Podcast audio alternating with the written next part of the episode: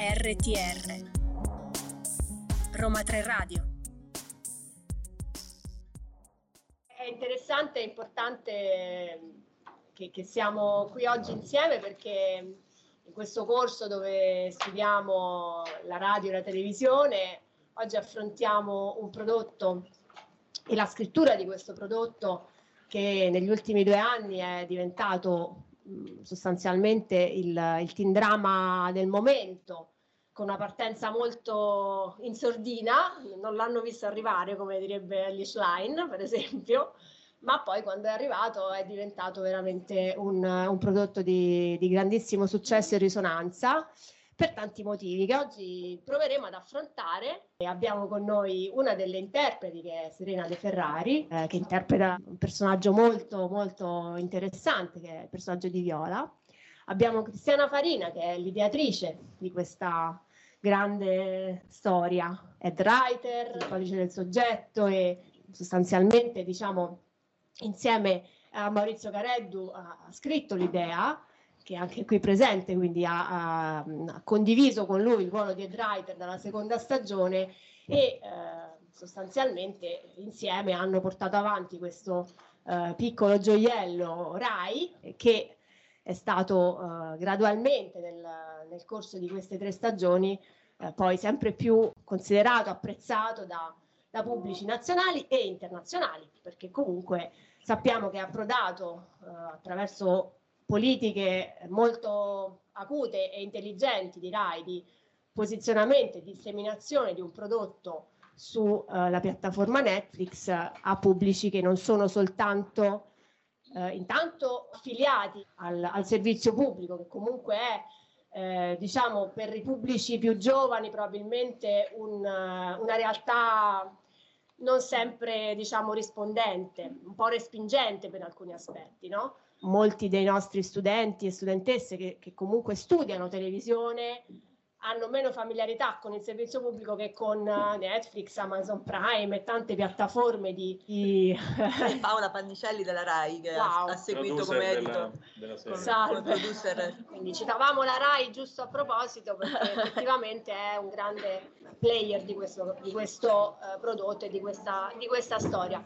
Questo incontro l'ho, l'ho immaginato come un dialogo con i nostri ospiti e soprattutto un dialogo fra voi e gli ospiti, quindi eh, nel corso, diciamo, di questo primo giro noi faremo eh, alcune, lasceremo alcuni, diciamo, alcune idee, però eh, sta a voi coglierle e chiedere ai nostri ospiti poi quello che effettivamente vi, vi sembra più, più interessante e che vi stimola più curiosità. Quindi comincerei da Cristiana, perché è eh, probabilmente la, la mamma di tutto, no? Lei che ha depositato l'idea uh, a suo tempo, fa. un sacco di anni fa. Ecco, ci racconti questa storia, perché già questa è una storia, un'altra serie da scrivere probabilmente. No, vabbè, mi sono stanca di raccontarla, quindi no, me, no. la eviterei. Allora, chi c'era due anni fa se la ricorda, però. Invece una cosa tenevo a precisare, il fatto che, mh, appunto dicevi, è partita in sordina, in realtà... Io credo che Mare Fuori abbia segnato proprio un cambio di una svolta epocale in qualche modo sulla fruizione, cioè il network fondamentalmente principale, la, la distribuzione eh, appunto sulla generalista, in realtà non ha Ehm, raccolto lo stesso interesse de- dal primo minuto, però, capito? E questa è la cosa n- rispetto alle piattaforme, cioè dal primo minuto su Rai Play noi abbiamo avuto un exploit che, che non è stato pubblicizzato dalla Rai, non so per quale motivo, però di fatto noi da subito abbiamo avuto, rispetto alla fruizione sull'online, sull'on demand, Una, un, un picco immediato di ascolti che poi è diventata una, un Everest. Proprio ieri abbiamo saputo che Mare Fuori quest'anno ha fatto tipo un milione, adesso dico dei numeri più o meno orientativi, eh? un milione, no che un milione, ha fatto cento, centoquaranta, centoquaranta milioni. Nel mese di, eh, di febbraio su centoquaranta milioni, esatto, di visualizzazioni, centocinque l'abbiamo fatto. Esatto, l'abbiamo fatto centoquaranta sono quelli totali di tutta Rai Play e noi centocinque ne abbiamo fatto di milioni. Questo sta a significare che è proprio una, insomma, un evento pazzesco e... Eh, anche inaspettato, però è dal minuto uno che questo è accaduto, cioè su Rai Play c'erano molti più ascolti in proporzione che su Rai due rispetto, per cui questo ci indica chiaramente che il pubblico è un pubblico che ha cambiato il modo di fruire, no, questi contenuti, e quindi poi su Netflix di conseguenza ha conquistato un ennesimo pubblico sempre molto giovane, e poi con il passaparola è diventato il fenomeno che è diventato. Ma questo ci tenevo a precisarlo perché in realtà è proprio indicativo, cioè Mare Fuori credo che dovrebbe essere studiato proprio per questo, cioè ci ha proprio fatto vedere chiaramente che il pubblico nuovo, tra l'altro tipo il sessantacinque per cento di questi cento milioni eh, lo guarda sullo smartphone, che pure questo è un altro dato pazzesco, no? Cioè è proprio cambiata la fruizione. Detto questo, insomma, Mare Fuori è un progetto vecchissimo di appunto quindici anni fa, ma anche di più, ormai dico quindici anni per non, per non sentirmi troppo vecchia, però sono arrivata a venti secondo me, e, e poi è rimasto nel cassetto della Rai per tanti anni, è stato ricicciato appunto quattro o cinque anni fa e io ho cominciato a lavorarci con Maurizio. Ovviamente tutti questi anni le cose sono cambiate, siamo andati ehm, a Nisida dove abbiamo fatto molta ricerca, per cui tutta la verità che viene insomma indicata come il successo, come il motivo di aggancio eh, di Mare Fuori sui giovani è proprio dovuta alla nostra capacità di ascolto fondamentalmente, più che di ideazione, nel senso che veramente siamo riusciti a, a, a cogliere l'anima, no, di questi ragazzi e di questo disagio che poi fondamentalmente esce dal carcere per diffondersi. Io lo vedo insomma che comunque oggi i ragazzi, e, e non a caso ho invitato Serena per questo, eh, vivono un grosso disagio eh, e una grossa difficoltà a, a tirar fuori, ad orientarsi in questo mondo in cui molto spesso da ragazzini vengono esibiti come trofei e quindi tutelati da ogni dolore, e questa cosa non insegna ad affrontare la vita con forza, rende fragili. Nella, e questi sono i ragazzi fortunati. Poi ci sono i ragazzi sfortunati che sono quelli che invece non hanno proprio referenti, no? O hanno dei referenti sbagliati, e quindi insomma per loro è ancora più difficile, e sono quelli che molto spesso insomma abbiamo incontrato a Nisida e che abbiamo raccontato in Mare Fuori. E questo insomma è il mondo che noi abbiamo in qualche modo messo a fuoco. E Viola, diciamo che in tutto questo, Viola io l'ho conosciuta vent'anni fa, l'ho conosciuta dentro il carcere in Nisida, era una ragazza che aveva commesso un delitto gravissimo, eh, motivato ancora oggi, Ehm, e molto feroce, però e aveva questa, io sono rimasta affascinata perché con lei ho lavorato venti giorni insieme anche agli altri ragazzi, e la cosa che più mi colpiva è che lei di fronte a, non so, facevamo, guardavamo un film, abbiamo visto tanti film ovviamente perché quella era il tipo di corso, e facevamo delle analisi, e davanti a un omicidio o a un bacio lei aveva la stessa identica reazione, cioè mentre tutti, oh oddio, davanti a un colpo di scena oppure di, di fronte a un romance, a una scena molto romantica si commuovevano, lei era sempre così, potevano uccidere o amare, non cambiava niente, e, ed era una persona che soffriva ovviamente chiaramente di un uh, disturbo psichiatrico, psicopatica, però non era riconosciuta, e questa realtà come tale, e quindi non veniva neanche curata, è stata messa in un carcere a causa del suo delitto, ma mettendola in un carcere ovviamente le si tolgono tutte le possibilità di guarigione, perché non, c'è, non ci sono in un carcere psichiatri che possano dare appunto medicine e comunque consultare, cioè comunque un consulto medico. C'era uno psicologo che più o meno, insomma, non aveva una, una grossa, sinceramente anche lui, io l'ho conosciuto, non è che fosse proprio sto... Eh, di conseguenza questa ragazza così è entrata e così è uscita, così come quelle che abbiamo incontrato con Maurizio successivamente, perché nel femminile fondamentalmente la maggior parte delle ragazze stanno dentro per delitti gravissimi e immotivati, chi ha ammazzato la madre, chi ha ammazzato l'amica, chi ha ammazzato, cioè, e poi ci sono le zingare che vabbè stanno dentro per, perché per reati, soliti reati reiterati. E quindi questa cosa qui ci ha fatto venire voglia di mettere a fuoco questo problema, anche perché adesso è ancora più evidente, cioè secondo me dal lockdown in poi, dai social in poi in qualche modo, eh, ce lo dicono anche i dati, no? Sono aumentati tantissimo i suicidi eh, dei ragazzi, soprattutto degli studenti, che, che sentono il fallimento e non lo sanno superare. Il fallimento invece è, è, è, è obbligatorio, tutti dobbiamo provare il fallimento, perché il fallimento è quello che ci permette di crescere, è quello che ci permette di capire ma veramente voglio questo, ma veramente... è quello che ti fa guardare dentro, no? E invece non sono abituati molto spesso eh, a, a dare di sé un'immagine fallimentare, perché anche sui social tutti siamo belli, tutti siamo più giovani, tutti siamo intelligenti, tutti parliamo inglese, ma invece non è così. E quindi quando poi ti ritrovi eh, sul muretto con gli amici del quartiere, ti guardano e ti dicono ma chi sei, ma chi te credi di essere? Cioè, ma... E quindi si crea un gap per cui alla fine uno... si scollega da se stesso e si perde. Vabbè, mo basta, ciao.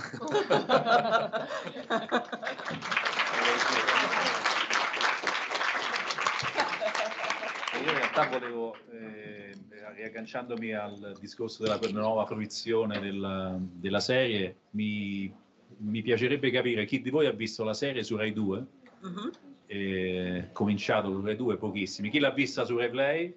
Un po' di più, chi l'ha conosciuta invece tramite Netflix, che eh, non tanti, quindi diciamo Rai Play, eh. Rai, Rai batte comunque... Netflix uno a zero, eh? Rai batte Netflix eh, uno a zero, sì, sì, non è... anche perché adesso la serie è, diciamo, purtroppo è percepita come una serie Netflix, eh, cosa che giustamente fa un po' arrabbiare la Rai, e soprattutto è stato strano il fatto che ci abbiano commissionato una, una serie per i giovani, e poi, diciamo, siamo stati un po' in bilico perché i risultati, diciamo, sul chiaro non erano abbastanza soddisfacenti, ed è stato invece proprio Rai Play che ci ha salvato e ci ha permesso poi di continuare a, sì, sì. a, a fare le diverse stagioni, insomma. Però, eh, diciamo così, io vorrei essere provocatorio, mm-hmm. e vorrei capire quanti di voi non gli piace la serie. E perché? Perché poi alla fine molte voci dissonanti ci stanno, e a noi ci piace, siccome abbiamo avuto un sacco di complimenti e, uh-huh. e, e fanno bene, ci piace, ci danno la forza di andare avanti, però ci piacerebbe anche capire a chi non è piaciuta la serie, perché soprattutto magari gli è stata consigliata da un amico, dal fidanzato, dalla fidanzata o da che, e ha detto ma che è sta roba, non mi piace per niente, perché? E se c'è qualcuno che non gli è piaciuta, sicuramente sì, insomma, chiaramente. Qualcosa almeno che non Qualcosa, non so. Non Qualcuno ci credo che nessuno eh, gli è piaciuto. La settimana scorsa, quando abbiamo annunciato la lezione... Non è venuto forse?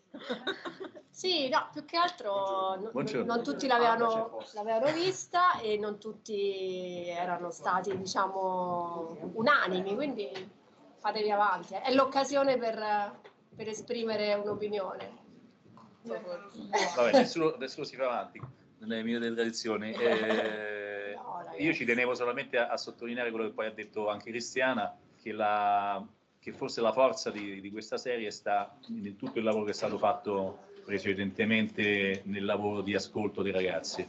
Come metodo, eh, sicuramente scrivere qualcosa di cui si conosce, specialmente quando vai a raccontare una, una fase della vita che eh, in questo momento sia che Cristiana ci siamo vagamente lontani, diciamo così, e andiamo di ricordo, chiaramente è più difficile quindi di riconoscere quella realtà che magari è cambiata anche rispetto a, a quello che erano, diciamo, il momento in cui tu hai vissuto quell'età lì. In più c'è tutto il contesto criminale, che chiaramente è un contesto che noi avevamo eh, fino a quel momento solamente conosciuto attraverso i giornali, attraverso chiaramente i mezzi di informazione, su cui ti puoi fare più o meno un'idea, no?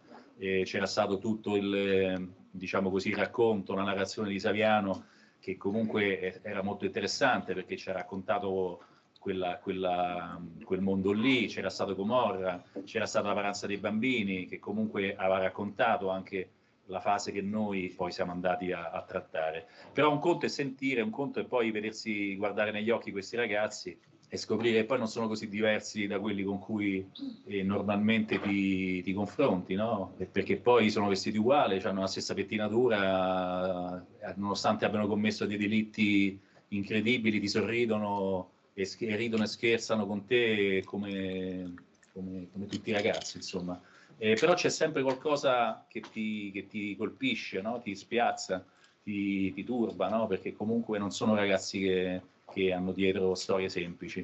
Quindi, diciamo, la, il nostro sforzo è stato quello di restituire verità, sincerità, racconto, di cercare di non piegare alle regole, diciamo, dello storytelling, come si dice, eh, le storie, ma di cercare di raccontarle, eh, di rispettarle, perché poi empatizzi molto con questi ragazzi, perché vedi che potrebbero avere tutti una seconda possibilità, e, e molti di loro purtroppo non ce la fanno, non ce la fanno perché, oltre al fatto di rimanere chiusi dentro quel carcere dove gli educatori ci dicono che sostanzialmente prolungano la vita per, per qualche mese, per qualche anno, molti di loro quando escono si perdono, eh, perché non c'è un sistema che li aiuta a, diciamo, a cogliere quelle seconde possibilità. Molte associazioni eh, si occupano di questi ragazzi, anche a quelle ci siamo rivolte, e lì abbiamo, diciamo, cercato eh, le nostre storie, i nostri personaggi, eh, di tutto qua.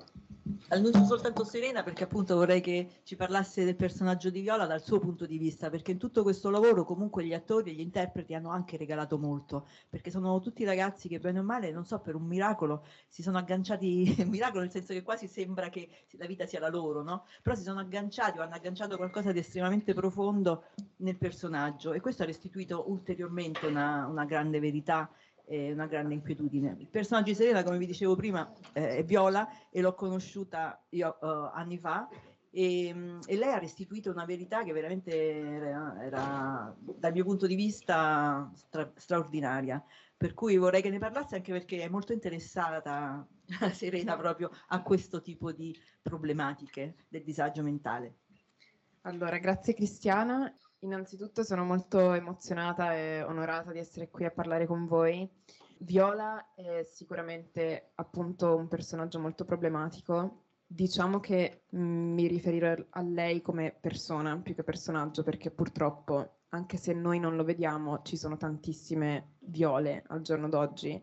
La cosa che a me ha stupito tantissimo è stato quanto in questa stagione il pubblico si è completamente ribaltato nei miei confronti, nei, nei confronti di Viola, conoscendo, eh, conoscendo insomma la sua storia. Per me Serena è molto importante, come diceva Cristiana, la salute mentale e questo, questo argomento, insomma tutto quello che ruota intorno alla malattia, ai disagi psicologici e psichiatrici, come tutti noi eh, interpreti di Mare Fuori abbiamo cercato con questa serie di mandare un messaggio molto forte, perché è per questo che è nata Mare Fuori, ecco, per fare nel nostro piccolo almeno un pochino di differenza. Io appunto sono molto legata alla storia di Viola mh, perché, cioè, sarò sincera, sono io stessa una persona che ha sofferto molto quando ero più giovane, quando ero più piccola, come tanti adolescenti. Sono stata insomma un po' problematica e um, ho scoperto che però c'è un modo di poter stare bene. Purtroppo tutto questo disagio che c'è al giorno d'oggi eh, negli adolescenti, che viene mh, molto zittito per tabù, per, eh, per cultura, perché comunque viviamo in una società mh, dove purtroppo non si può parlare di malattia mentale, cioè se uno dice vado dallo psicologo, vado dallo psichiatra, viene subito etichettato, oddio quello è matto, questa è pazza, non, non voglio averli intorno, mentre in verità è una cosa che dovrebbero fare tutti per stare bene e per riuscire a ottenere insomma quello che si vuole nella vita, perché alla fine la salute mentale è la prima cosa, eh, la cosa più importante in assoluto. La cosa eh, che per me è stata importantissima nel personaggio di Viola quest'anno è che appunto c'è stato questo ribaltamento nel pubblico, perché mh, le persone prima non riuscivano a spiegarsi il perché eh, Viola fosse così, eh, diciamo, problematica, malvagia, fredda. Era insomma, sì, si fermava lì, ecco, cioè le persone lo vedevano e dicevano no, questa non la sopporto, è una pazza, è una matta, eccetera. E invece quello che vorrei dirvi oggi è che nessuno nasce come Viola, cioè mh, tutti i nostri problemi, i nostri malesseri, i nostri disagi, che purtroppo sono così tanto comuni, specialmente al giorno d'oggi, come diceva Cristiana, ci sono sempre stati, ma poi dopo la pandemia è diventato un disastro. E c'è un imbarazzo incredibile nei giovani, nei ragazzi eh, come noi, come voi, nel, nel parlare di queste cose, nel cercare aiuto, che invece c'è, cioè la, l'aiuto c'è sempre. E nessuno, nessuno nasce così, ecco, ci sono sempre delle problematiche, dei traumi, delle cose che magari a noi sono invisibili o comunque che sono cancellate dalla nostra memoria, che ci rendono poi, eh, ci portano a questo disagio. Quindi sono stata molto felice che le persone si siano rese conto appunto che Viola ci è diventata così, non ci è nata, e ho ricevuto tantissimi eh, messaggi che mi hanno veramente emozionato e mi hanno colpito, anche di genitori che mi scrivevano wow, oh, cioè mi ha fatto capire quanto devo vedere i miei figli in modo diverso per evitare che una cosa del genere o anche simile, per evitare il dolore, per, evita- per evitare la sofferenza poi quando, quando si cresce. L'ultima cosa, insomma, per non stare qui a tirarvi un pippone estremo, è che Viola non è riuscita a trovare la sua serenità, a salvarsi, a guarire, però tutti quanti possono, cioè anche voi potete, assolutamente. E questa ehm, cultura del non ce la farò mai ormai è una grandissima cazzata, cioè non esiste. Abbiamo il diritto di stare bene, di essere felici, e è possibile, punto. Questo qua, ecco. È significativo quello che dice adesso Serena, perché di fatto, eh, ed è anche molto importante che questa serie l'abbia fatta la Rai, nel senso che mh, è servizio pubblico in qualche modo, in una delle sue tante missioni, no? Quella di accompagnare dei temi delicati, la vita in carcere e eh, il disagio umano, sociale, psichico, eh, in una forma di riscatto che nel caso del personaggio di Viola chiaramente ha un epilogo eh, drammatico in qualche modo, però evidentemente è uno dei tanti modi di affrontarlo e insomma, auspicabilmente il, eh, diciamo, quello da non fare sostanzialmente, no? Per il dolore che crea intorno, per la lo shock e la, il fallimento che, che, che, che, che instilla. E, e in questo senso io tornerei un po' su, su questo tema eh, della vita in carcere, del riscatto e del disagio, perché eh, a Mare Fuori è stato a volte detto, e in questo senso anche per esempio nel, nei vari mh, post promozionali che abbiamo fatto per questa lezione, qualcuno ha scritto, eh, però questa estetizzazione della vita criminale, che chiaramente è, è una delle, dei cavalli di battaglia delle critiche a serie ben più, diciamo, caricate su questo aspetto, diciamo Gomorra e, e tutti i suoi eh, no, eh, seguaci, ehm, ecco, in questo caso ovviamente non c'è, nel senso che c'è chiaramente una... Uh, un'ambientazione eh, e un racconto di tante criminalità, no? Alcune sono criminalità per caso, altre sono criminalità più uh, diciamo innervate nel tessuto sociale, nel tessuto familiare di alcuni ragazzi, no? Di quello che vivono, che hanno vissuto nella loro storia, eh, però appunto perché ci sono vari livelli e vari punti di vista e varie prospettive non c'è di fatto un'esaltazione di questo, almeno a mio parere, e, e, è quella, diciamo, quello che poi mi sento di, di, di rispondere quando sento questo tipo di, eh, di accuse, tra virgolette, no? Soprattutto perché eh, fatte eh, al servizio pubblico in qualche modo e quindi fatte a una, a una realtà, un'industria culturale che si occupa di tutta eh, diciamo la Eh, la, la, la grande varietà del pubblico italiano e quindi dai più giovani ai meno giovani, e in questo senso Mare Fuori è anche eh, interessante perché su più livelli, su più generazioni, anche nel confronto generazionale fra eh, genitori e figli, fra maestri e alunni, fra, no? fra eh, guide, in qualche modo mentori e, e, e discepoli, no? Cerca di articolare questo questo conflitto e questo confronto. In questo senso è evidentemente un, un setting, quello del carcere, che, che apre a tante linee narrative, a, tante, a tanti spunti, perché la privazione della libertà e il dover stare a contatto con persone che non si è scelto di frequentare, soprattutto se in casi di disagio mentale o comunque di eh, no, esperienze vissute che sono decisamente drammatiche, no? È, è, è deflagrante per i rapporti umani, però anche lì qual è il, la chiave che fa evolvere queste vite in alcuni casi in maniera sorprendente e, e, e anche molto, molto interessante. Lo chiedo a, a, a Cristiana, ma lo chiedo a, a tutti quanti. Insomma. Beh, io credo che fondamentalmente, parlando di adolescenti, eh, l'adolescente, diciamo, la lotta più eh, feroce che fa, la fa per la conquista della libertà, no? Perché si, si comincia a sentire proprio stretto dentro questa famiglia, questa scuola, questo, tutti questi obblighi che ti, che ti vengono dettati da fuori, e quindi tu stai lì che da una, da una parte cerchi l'approvazione e quindi li compi questi obblighi, dall'altra invece vorresti fare altro. Quindi c'è una lotta proprio per conquistarsi il proprio spazio al mondo alla fine, no? E ti senti in prigione da adolescente, ti senti spesso costretto in un ruolo che non è il tuo. Diciamo che il carcere ben rappresenta tutto questo, cioè lo massimalizza, no? Questo, perché tu perdi la libertà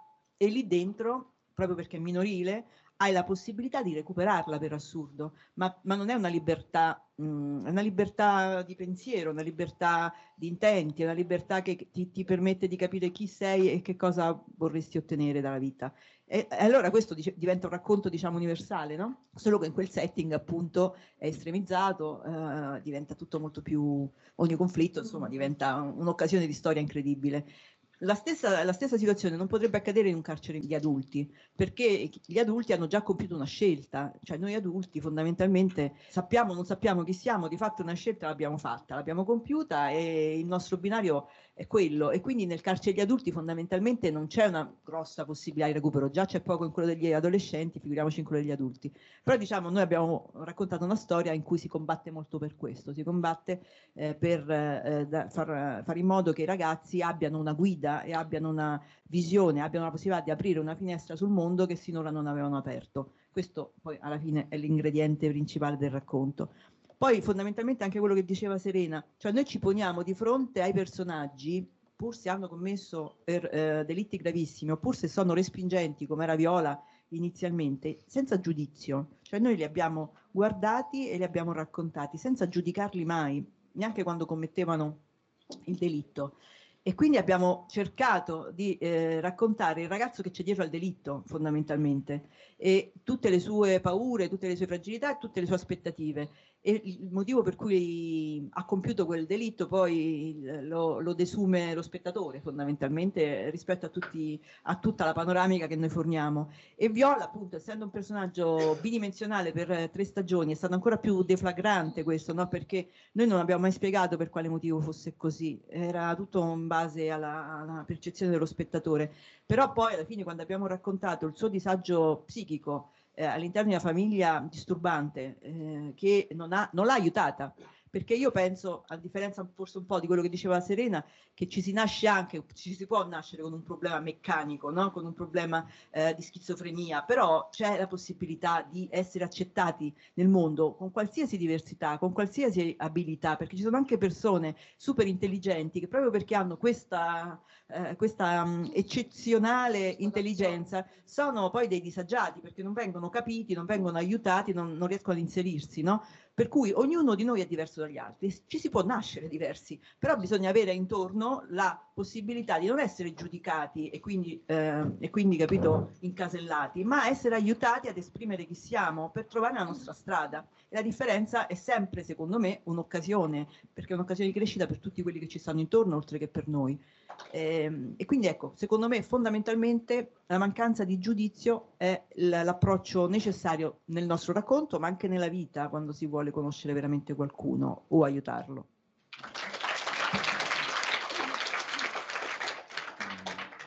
Io mi allaccio a quello che diceva la prof, se non chiamarti così.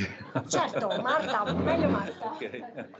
E a proposito di quello che diceva di Gomorra, che chiaramente è una serie fantastica che abbiamo, diciamo, tutti, a me personalmente mi è molto piaciuta, però ci tenevamo sempre a sottolineare che eh, la grande differenza è che Gomorra rappresenta un po' il male, no? Tutti i personaggi sono, agiscono sull'onda del male, sembra quasi che raddoppino sempre, no? Cer- cerchino ossessivamente il male, mentre i nostri personaggi quando compiono il male ne hanno sempre una sofferenza, no? Abbiamo visto anche Ciro, che era il personaggio della prima stagione, che addirittura eh, voleva fare la scalata al, al crimine, eh, però nel momento era disposto a tutto, era disposto a uccidere, addirittura uccidere il suo migliore amico, ma poi quando compie quel delitto orrendo, alla fine ne, ha, ne percepisce tutto il dolore, tutta la sofferenza, no?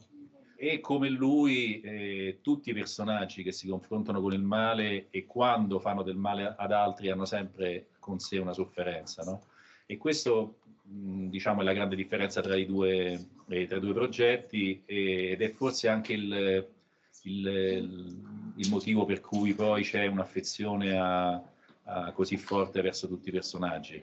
Sicuramente il carcere minorile è un carcere rieducativo, però credo che, come dice la nostra Costituzione, anche il carcere degli adulti è un carcere che deve essere rieducativo, nel senso che chi entra È vero che hanno fatto una scelta, ma ehm, però comunque la, quella scelta si può sempre mettere in discussione, quindi bisogna spingere sul, sull'idea che chi entra poi esce migliore, no? Perché sennò è un cerchio infinito che non, che non finisce mai, insomma.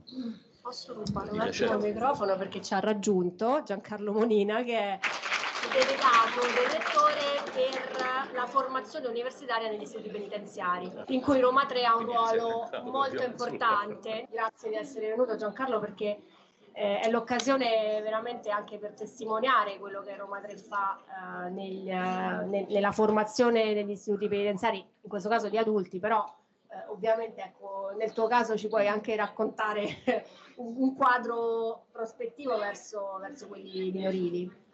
Sì, scusate, mi scuso per non essere potuto venire prima perché stavo facendo la mia lezione al piano, ai piani di sopra, e però sapevo l'importanza di questo appuntamento e quindi era anche un'occasione preziosa per ricordare, raccontare rapidissimamente che anche l'Università di Roma Tre è molto attiva nel contesto penitenziario e carcerario, lo è con la formazione universitaria, ma come forse alcune di voi, alcuni di voi sanno, anche attraverso il teatro in carcere, attraverso attività che lo stesso nostro Dipartimento sviluppa. Nello specifico io mi occupo prevalentemente del polo universitario penitenziario.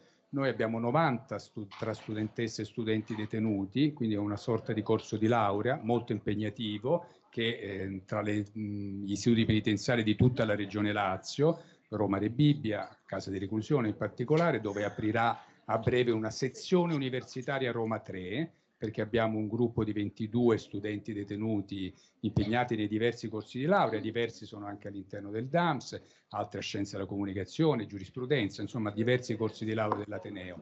E poi siamo presenti però in, negli Atenei, nelle Atenei, chiamiamole così, case circondariali di Viterbo, di Frosinone, di Velletri, di Civitavecchia, al femminile di Rebibbia e via dicendo. Sono esperienze chiaramente estremamente formative, non solo sul piano diciamo accademico ma anche su quello umano, perché sono vissuti di, co- di cui oggi avrete raccontato sia nella finzione sia nella realtà, insomma, o nell'incrocio tra finzione e realtà. D'altra parte, per seguire i percorsi umani, eh, cioè di vissuto di queste persone, Eh, è sempre un percorso quasi filmico, diciamo, in qualche misura, perché è un percorso che trasmette questa, questa ricca umanità, anche grandi difficoltà, ma anche una voglia di riscatto che si dovrebbe tradurre, eh, ci, si citava prima l'articolo ventisette della Costituzione, c'è proprio la possibilità che il carcere sia un luogo di rieducazione, rieducazione e questo è la speranza di tutti, anche perché è un problema sociale chiaramente. Noi diamo il nostro contributo col lavoro dell'università, col teatro, portando la cultura in carcere, la terza missione, insomma facendo quello in cui l'università italiana è un po' un'eccellenza in Italia.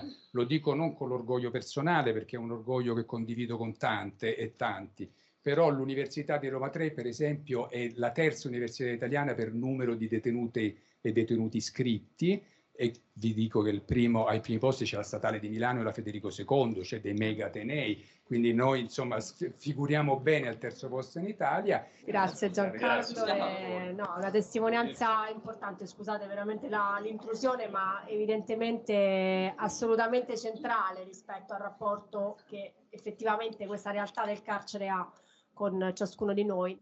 Facciamo Paola, Paola, Paola sì, vuoi, vuoi aggiungere qualcosa che non dice? Forse io invece voglio dire che mh, c'è una cosa strana, nel senso che io sono molto, molto grande, eh, lavorare con Mare Fuori mi ha riportato invece a un momento nel quale, più o meno della vostra età, ma più giovane, ho scelto di lavorare in televisione. E perché ho scelto? Perché ero bambina e c'era una trasmissione che si chiamava Non è mai troppo tardi. E io ero affascinata da questo maestro perché diceva appunto una cosa che sta dentro Mare Fuori, non è mai troppo tardi.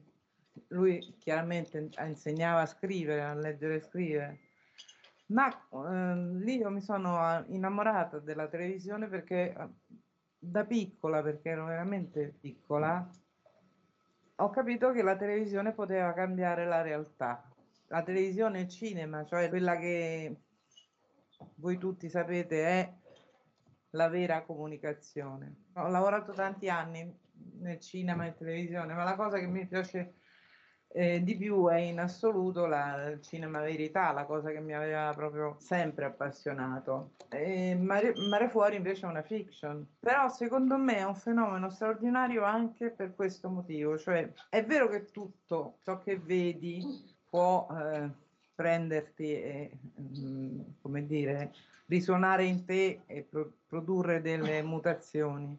Eh, ma Mare Fuori, pur essendo una fiction, pur, pur avendo corrisposto a molti canoni narrativi, tecnici, perché comunque sia Cristiana che Maurizio sono dei professionisti, poi il capostruttura che l'ha voluta, anche anch'egli è ehm, una persona molto pieno di esperienze per la televisione, ma Mare Fuori sta cambiando la realtà e mh, non solo dal punto di vista del tema specifico, ma proprio per la, la possibilità di far risuonare moltissime cose che riguardano il disagio giovanile, quello che viene eh, con una bruttissima, due brutte parole, il disagio giovanile, che, che in realtà è una sofferenza. Da questo punto di vista mh, credo che poi tutto questo corrisponda al vero senso del servizio pubblico. Sì, il servizio pubblico è anche intrattenimento, è anche farti fare quattro risate, ma il vero servizio pubblico, lo dice la parola stessa, il servizio è qualcosa che, come dire, muove. E questo mi piace moltissimo, e mi piace molto, ehm, ancora di più, il tema del ehm, disagio mentale, perché in realtà la, la, la delinquenza, come viene definita da chi se ne occupa dal punto di vista del, della problematica psichica, è l'assenza di pensiero, perché il pensiero ti, ti porta a capire che in realtà spesso questi giovani iniziano la loro carriera delinquenziale pensando di fare una bella vita, avere molti soldi e divertirsi. In realtà le percentuali sono che per il novanta per cento eh, sì, avranno dei momenti in cui pensano di realizzare questi sogni, ma muoiono in età molto precoce e non vivono bene. Quindi ecco, questo è quello che mi sentivo di dire, in quanto mi fa piacere del, dire che lavoro per la Rai. eh, Mare Fuori è un, pro, un prodotto del servizio pubblico appieno. Viva la Rai! Adesso tocca a voi, vai, vieni qua con il microfono. Sì. Innanzitutto io mi chiamo Francesco Piacere, vi devo fare i miei complimenti perché la serie è bellissima. E secondo me è una delle migliori serie italiane, se posso essere sincero, perché ti fa capire molte cose dei giovani e rispecchia molto la realtà. Io mi sono entrato molto in empatia con i protagonisti, appunto perché anch'io, tra virgolette, ho, ho vissuto un po' delle ingiustizie, diciamo, mi sono sentito un po' come, come voi, insomma. Mi ha colpito molto il tuo personaggio, devo essere sincero. Tra l'altro anche i miei genitori sono grandi fan di Mare Fuori, e quello che voglio dire è che è una serie che secondo me va vista da tutti, specialmente i giovani, perché ti fa capire molte cose e soprattutto mh, fa capire che, diciamo, che chi ha avuto una vita difficile non vuol dire che, diciamo, è un fallito o un poveraccio, ma è una persona come tutti gli altri, appunto. Eh, quindi grazie, perché la serie spero che venga conosciuta non soltanto in Italia ma in generale, perché veramente è un lavoro stupendo e che mh, a me ha lasciato tanto, veramente tanto. Grazie. Grazie. Allora, io volevo fare tre domande, le faccio subito così almeno. Eh, intanto volevo chiedere ehm, quanta voglia di raccontarsi avevano i detenuti che avete conosciuto, quanto eh, effettivamente è stato difficile, se è stato difficile o facile il lavoro anche nella scrittura, della stesura dei, dei personaggi da, da raccontare in Mare Fuori. Poi questa più per Serena, quanto è stato eh, difficile entrare e indossare un personaggio come Viola, perché non parliamo solo di interpretare un personaggio, ma interpretare un personaggio che è chiuso in carcere, eh, che effettivamente eh, vive una, uh, in una condizione di instabilità anche mentale, come si è visto in Totò, che forse è l'unico personaggio che afferma di, di perdere la testa lì dentro, quindi eh, quanto appunto oh, emotivamente è stato difficile fare un lavoro del genere, ecco. Grazie. Dunque, allora, i ragazzi in carcere in realtà sono in una situazione protetta, per cui in teoria noi, chiunque va lì, non, non dovrebbe sapere né il reato che hanno commesso né il loro cognome, perché sono minorenni e appunto l'intento principale è quello di recuperarli e quindi anche di proteggerli da eventuali, insomma, esposizioni. Quindi diciamo che è un lavoro molto di empatia, di, con Maurizio abbiamo passato del tempo anche fuori dal carcere, perché ci sono anche de, delle organizzazioni che si occupano um, di reinserirli e quindi, che ne so, gli insegnano a fare la pizza. C'è una pizzeria che si chiama Pizzeria dell'Impossibile, che è una realtà stupenda a Napoli, dove praticamente eh, i detenuti vanno due o tre giorni a settimana a fare le pizze per chi non ha i soldi per mangiare. Fondamentalmente arrivano all'ora di pranzo una serie di persone che a gratis mangiano la pizza e bevono una Fanta, una Coca-Cola, e loro la servono e la fanno. E quindi noi andiamo lì con, insieme a tutti i barboni della città, ci sediamo e ascoltiamo le loro storie. E lì, lì devo dire, Maurizio, che si sono raccontati molto più che in carcere, perché in carcere c'è sempre l'educatore, no? Quindi è un po' più difficile eh, riuscire ad avere un... perché loro in carcere stanno sempre un po' in performance. Devono... E poi c'è anche il discorso che molto spesso gli educatori fanno un po'... Eh, marcano un po', diciamo, a uomo, nel senso eh, che sì. non hanno eh, una... diciamo, non gli piace troppo che entri in confidenza con i ragazzi, ma la cosa che abbiamo notato con Cristiana è, è che quando c'è il gruppo mm-hmm. i ragazzi tendono a non aprirsi molto, no? Come se avessero comunque la, un ruolo da rispettare, un ruolo da rispettare, avessero anche pudore di, di raccontare le loro storie, di scoprirsi. Quando invece eh, eh, li prendi uno a uno, allora lì sono molto più... Eh, diciamo disponibili a, a parlare. E chiaramente eh, a volte trovi le persone sincere, a volte trovi persone che continuano a recitare un po' la parte che si sono data, che si sono assegnata, insomma, quindi non è facile poi capire quanto c'è di vero in quello che ti stanno raccontando e quanto c'è invece l'immagine che vogliono dare di sé, che a volte succede, insomma. E le storie che abbiamo preso non c'è mai, diciamo, a volte ci chiedono ma con la storia è proprio la storia, diciamo c'è sempre un'ispirazione che abbiamo preso da questi ragazzi, ma quello sulle storie, ma la, la vera ispirazione è, è proprio la persona, cioè il modo in cui ragionano, il modo, il modo in cui ti passano delle, delle sensazioni, delle emozioni, no?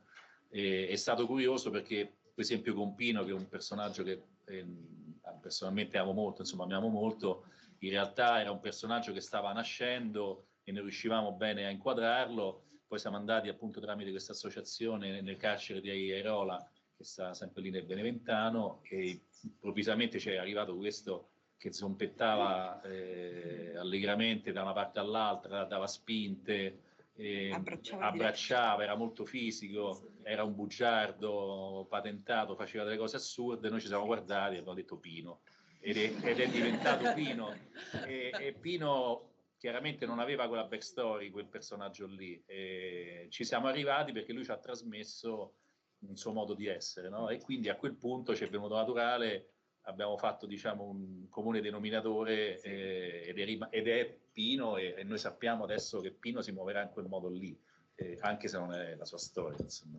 Poi non so che cosa avevi chiesto, qual era l'altra domanda? Era più o meno quanto è stato difficile interpretare un personaggio che è un detenuto, quindi alla fine inglobato in una situazione eh, pesante anche.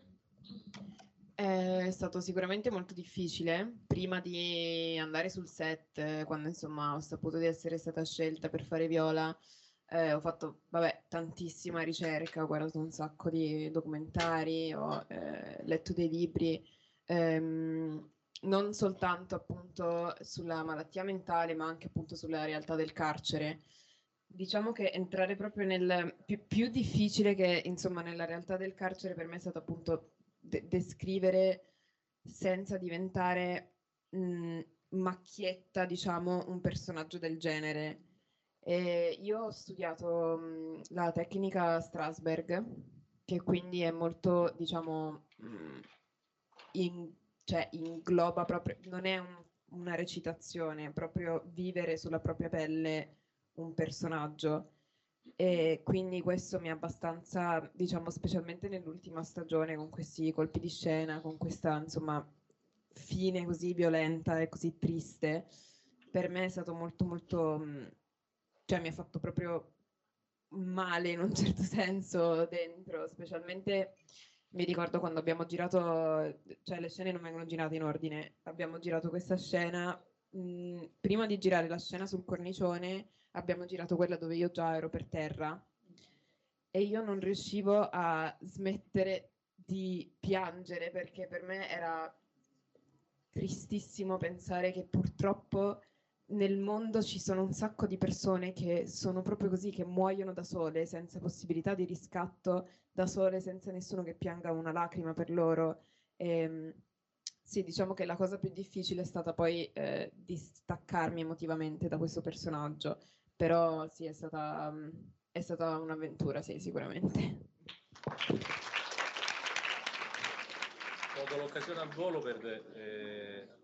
di ringraziare anche gli attori, perché poi pensando a Pino eh, ho pensato anche al fatto che abbiamo trovato, cioè il, il regista della prima stagione che era Carmine Elia ha, trovato, ha fatto un casting pazzesco e ha trovato Pino, il Pino che, che avevamo immaginato, e, e anche Serena che qui eh, ha interpretato in maniera magnifica appunto un personaggio molto complicato. E, e quindi la ricchezza di questa serie sta anche nell'essere riusciti a trovare dei personaggi che degli attori che si calassero in maniera così, così piena, così bella, così intensa dentro a, ai personaggi che avevamo scritto, che non è, è affatto sì. scontato, insomma. Ecco. Beh, sicuramente il fatto che molti fossero esordienti o quasi ha, ha aiutato a, certo. anche a farli entrare in de, dei ruoli che probabilmente faranno fatica adesso a scro- scrollarsi. No, ma anche la, il fatto della... che la prima stagione i ragazzi stavano veramente tutti insieme, sono stati insieme per venti settimane, hanno vissuto, no? Poi ce lo potrai raccontare anche te, e quindi c'è creata proprio un'atmosfera a quanto, quanto so bellissima, se ce lo dici tu che atmosfera c'era, visto che c'eri. Sì, no, vabbè, ma noi appunto essendo una serie corale, ehm, comunque anche magari quando non giri tue scene in particolare, siamo sempre tutti là presenti. Quindi siamo stati a Napoli tantissimo tempo insieme, ormai da penso quattro anni, perché abbiamo iniziato dal duemiladiciannove, e quindi si è creata proprio una famiglia, ma una famiglia, vabbè, ovviamente cioè, con, eh, con l'amore, con, eh, come dicono a Napoli, ogni tanto ci si appiccica, però cioè, nel senso è tutto mh, regolare, ecco, insomma, siamo proprio mh, cioè, delle persone che ormai siamo, per, per me distaccarmi quest'anno... è strano, perché comunque cioè veramente sono quattro anni, cioè un sacco di tempo, cioè, sempre voi. Insieme cioè. Sono sette insomma, su questo progetto, quindi salve. Ciao. Allora eh, la mia è una domanda per Cristiana e Maurizio soprattutto, visto che adora le domande diciamo un po' provocatorie. Certo. eh, l'altro giorno mi è capitato di vedere appunto su Netflix il documentario Robin Hood di Michele Santoro del duemilasedici.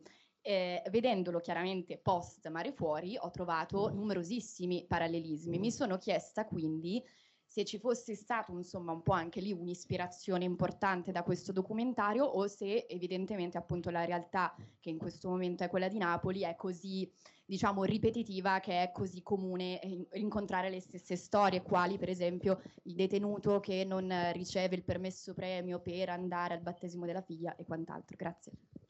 Il documentario di quel documentario là di Robin Hood di Santoro è molto bello, perché poi è un documentario che entra eh, nella, carcere nel carcere di Airola, appunto, che era il carcere minorile che citavo prima. Diciamo è un, è un documentario che ha creato anche dei problemi, perché purtroppo eh, si vedevano delle persone in viso e, e ha creato dei problemi all'interno del carcere.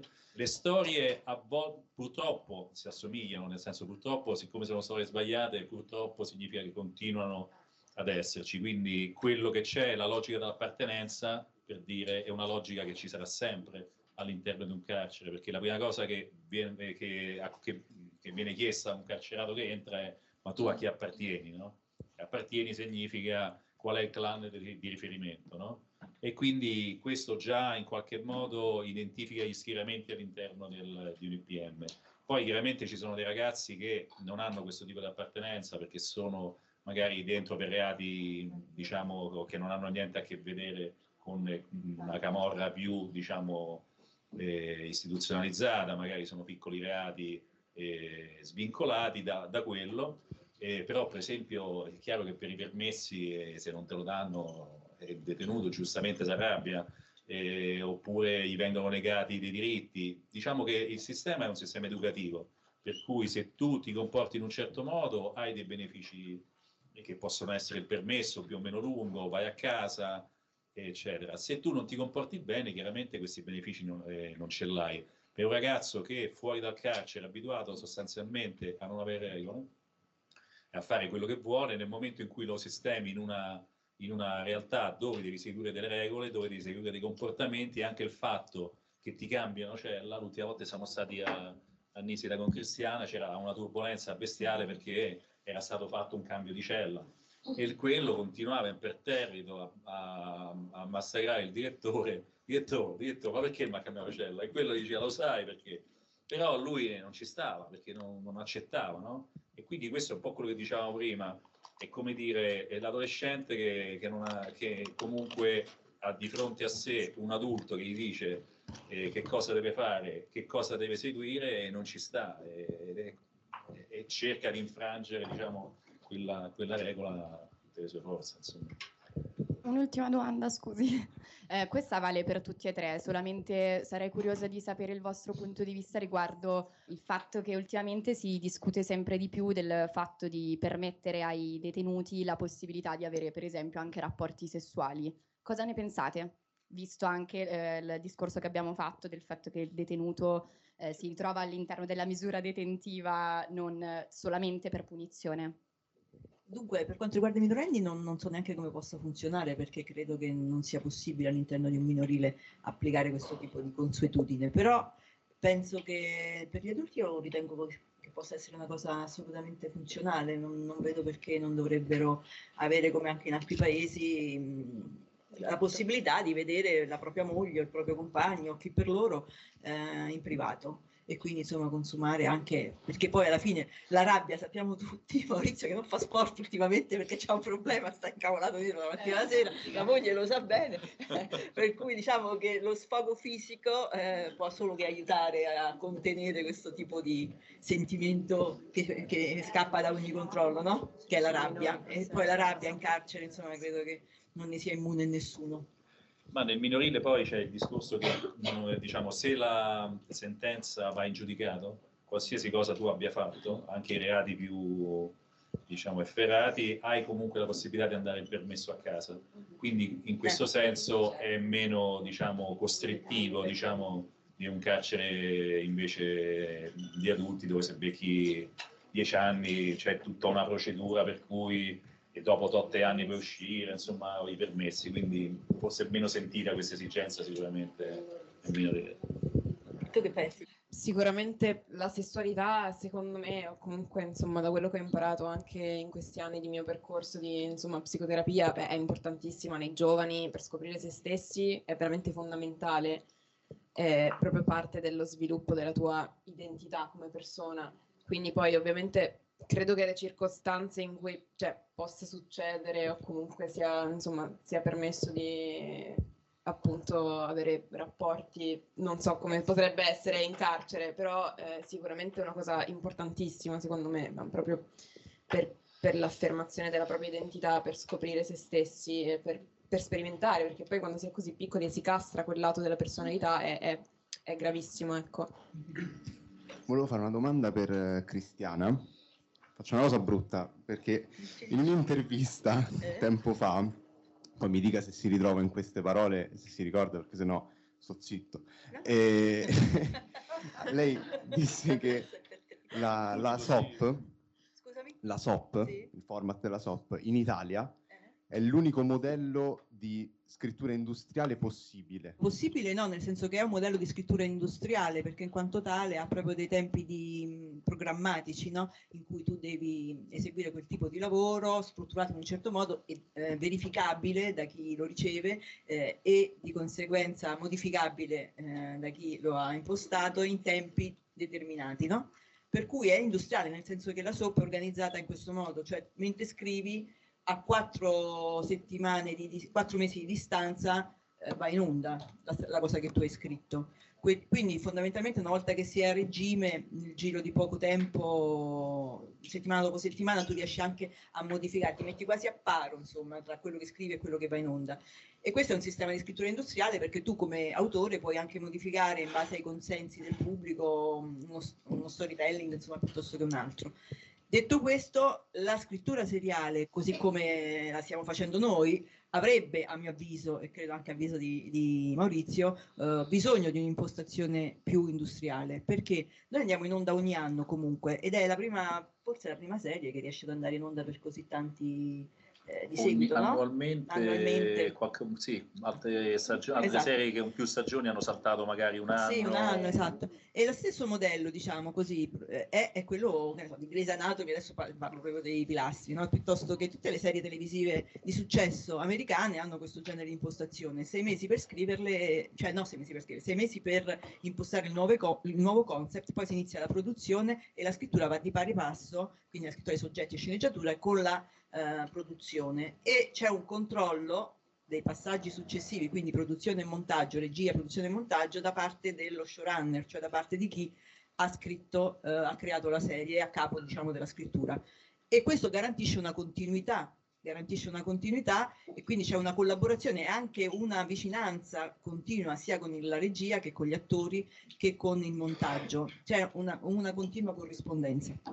Questa è la soap, cioè la, l'unico modello tra la soap e questo, cioè l'unico, scusami, l'unica differenza è che nella soap tu ogni settimana produci due ore e mezza di roba e questo ovviamente eh, hai poco tempo e di conseguenza la qualità, ma anche per girare hai una settimana di tempo, quindi la qualità diciamo visiva si abbassa perché tu devi girare tutto in una stanza, devi, eh, devi scrivere dei grandi dialoghi, perché tu la soap la puoi anche solo ascoltare senza vedere, non è che ti cambia granché, perché mentre lavi i piatti ascolti, la, ascolti quello che dicono, bene o male, insomma, e le informazioni, è molto radiofonica diciamo come tipo di scrittura, mentre la serie televisiva come Mare Fuori è una serie anche evocativa, a parte che non la capisci se la senti perché parlano in un modo no, che non si capisce. però, però diciamo che fondamentalmente eh, è una serie anche che ha delle grosse suggestioni musicali, eh, visive eh, e quindi insomma è più completa. Però eh, appunto proprio per questo noi lamentiamo molto la distanza, dal, eh, cioè la, la mancanza di comunicazione tra i vari reparti, no? Perché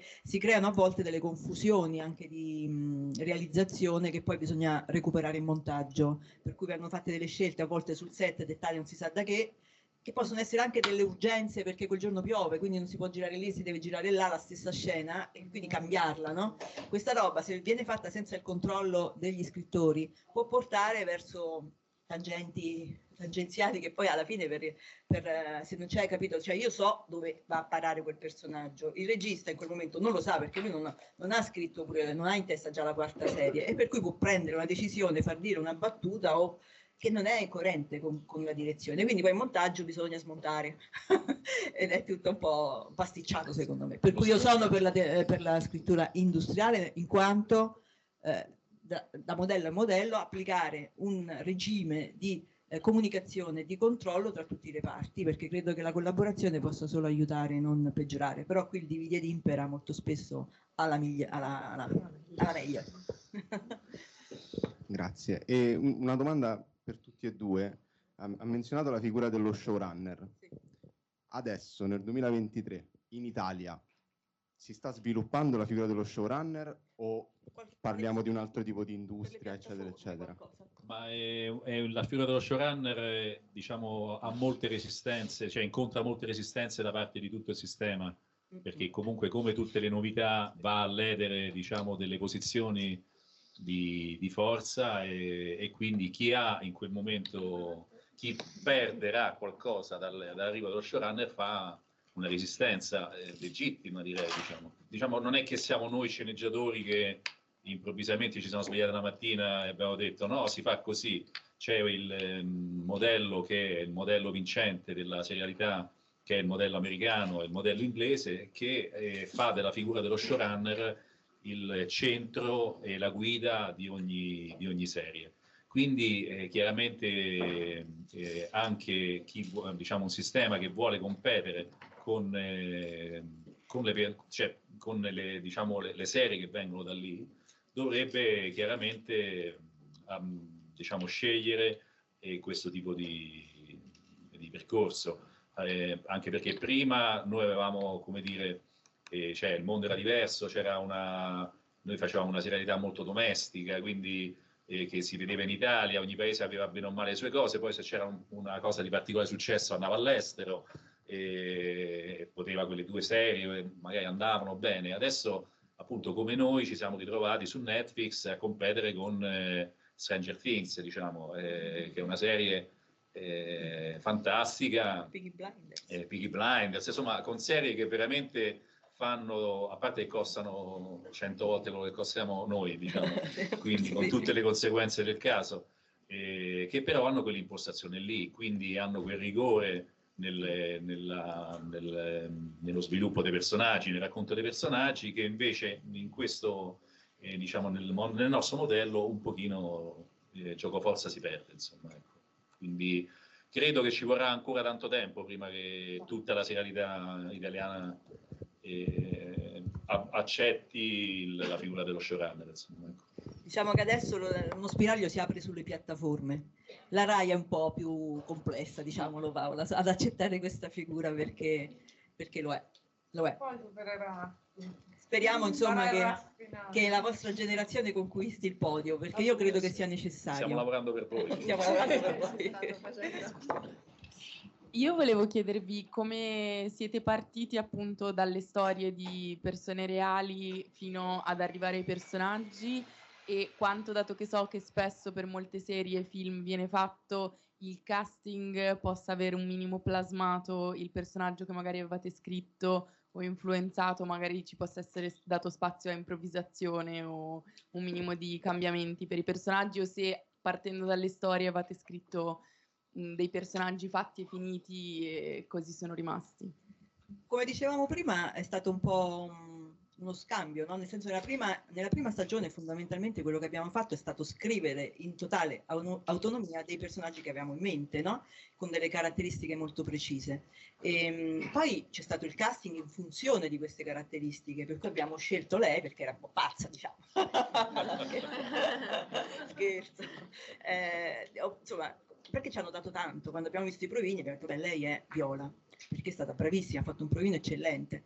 Dopodiché, diciamo, nella scrittura della seconda serie qualcosa è cambiato, perché abbiamo visto, quindi abbiamo ricevuto un feedback da parte di questi attori che hanno dato, aggiunto e perfezionato delle idee, a volte anche eh, aggiungendo cose che noi abbiamo poi cavalcato, no? Perché è, è normale, cioè è una corrispondenza. Per questo io parlo di comunicazione, non è che parlo di comunicazione a senso unico, sono io che decido tu fai questo e tu fai quest'altro, no, perché siamo tutti creativi e tutti noi abbiamo da dare, no? In funzione di quello che ci viene chiesto. E in questo caso eh, è, è stato poi, nella seconda serie, per me scrivere le sceneggiature, anche per Maurizio immagino, è stato molto più semplice, perché avevamo in mente proprio la voce, la faccia, le potenzialità di quell'attore, anche dei modi di dire che ha trovato. Considera che comunque sono napoletani, no? Che è una lingua, a parte, a parte Serena, che effettivamente non è napoletana, neanche come personaggio, ma eh, i ragazzi napoletani hanno aggiunto comunque delle coloriture anche nei dialoghi, eh, hanno trasformato da una battuta in italiano in napoletano, che hanno aggiunto ancora di più. Per cui abbiamo cominciato a scrivere anche noi in napoletano, però un napoletano abbastanza, abbastanza cioè, poi io mi sono lanciata perché mio compagno è napoletano, quindi lo conosco bene, e quindi mandavo le sceneggiature a Maurizio con tutti int, int, lui diceva, ma che è sta roba? Io non capisco niente, smettila di scrivere in questo modo, non capisco niente. Per cui, insomma, cercavo, diciamo, che però alla fine gli attori ovviamente si sono impossessati dei loro personaggi e ci hanno restituito delle cose in più che noi abbiamo cavalcato. Qua, insomma, è una collaborazione in questo senso, però le storie sono quelle che abbiamo scritto, non è che possono cambiare, e se cambiano le, ri, appunto, le rismontiamo in montaggio, perché non si può, la direzione è quella. E appunto volevo sapere come dalle persone reali che avevate sentito parlare eravate arrivati ai personaggi, se fosse stato una, un passaggio diretto, se fosse stato semplicemente sentire tante voci e poi metterle un po' insieme per creare dei personaggi in base a magari emozioni che mi avevano trasmesso. Beh, adesso lascio parlare Maurizio, però diciamo che inizialmente, proprio parlando di vent'anni fa, ci sono dei personaggi che ancora oggi resistono, e Viola è una di queste. Ehm, per cui sì, effettivamente ci sono state delle suggestioni, però appunto sono delle suggestioni non per quanto riguarda la loro storia personale, ma per quanto riguarda la loro essenza. Eh, quindi una volta, come diceva prima Maurizio, no, che conosci Pino, cioè che lo vedi, diciamo, io lo sto scrivendo, però lo vedi, è lui. A quel punto il tuo personaggio si arricchisce cento volte. Sì, sì, è un po' quello che dicevo prima, nel senso che non è che qualcuno ci ha raccontato la storia dell'Oviecuro, eh, per cui c'aveva no. una famiglia da cui si voleva affrancare, voleva fare il barbiere, e poi no, c'era no. la moglie, cioè questo non c'era. Però c'era, per esempio, abbiamo incontrato un ragazzo che aveva fatto eh, il corso di pizzaiolo proprio a quest- in questa associazione, che lavorava alla, in, a questa pizzeria dei Fratelli La Bufala che sta qui a Roma, e siamo andati a parlare con lui. E lui ci ha trasmesso tutta la sua, come dire, la sua felicità di essere riuscito a diventare altro, e, ma la sua tristezza nel poter, nell'aver abbandonato la famiglia e nell'aver abbandonato la sua terra sostanzialmente, perché lui dice: se io torno a Napoli, nel giro di una settimana io torno quello che ero prima, no? Quindi in qualche modo proprio la, questa cesura fortissima col suo mondo, e questa speranza di una vita nuova, di un futuro, eh, che però comunque lo faceva, non lo faceva essere felice fino, diciamo, a, eh, completamente. Quindi ecco, eh, da lì si parte e poi si cerca la storia per raccontare questa sensazione qui, no? Questa, questo, questo mood, diciamo. Allora, il mio intervento è per Serena. Allora, intanto grazie per il discorso che hai fatto prima riguardo alla salute mentale e la psicoterapia, perché è molto importante sentirsi dire tutto quello che hai detto, quindi grazie. E poi la domanda è: com'è stato il tuo primo approccio al cinema e alla recitazione? Allora, ehm, io in verità eh, ho studiato, nasco come musicista. Ho iniziato da molto piccola a studiare il pianoforte e poi sono entrata al conservatorio, ho fatto nove anni di conservatorio, poi mi sono trasferita a New York, eh, facevo pianoforte e opera, eh, doppio indirizzo, e a New York studiavo appunto opera performance, e lì abbiamo, incominciavamo a fare i primi, mh, a portare in scena le prime opere, i primi spettacoli, insomma, anche in sale da concerto bellissime a New York, quindi c'era tutto l'aspetto molto curato della recitazione, eh, del costume, della, della parte drammatica, insomma, dell'opera. E io mi sono molto appassionata a quel lato lì, che appunto, come saprete, eh, nella, nella cultura dell'opera è molto teatrale, molto esagerato, è una, è una recitazione particolare.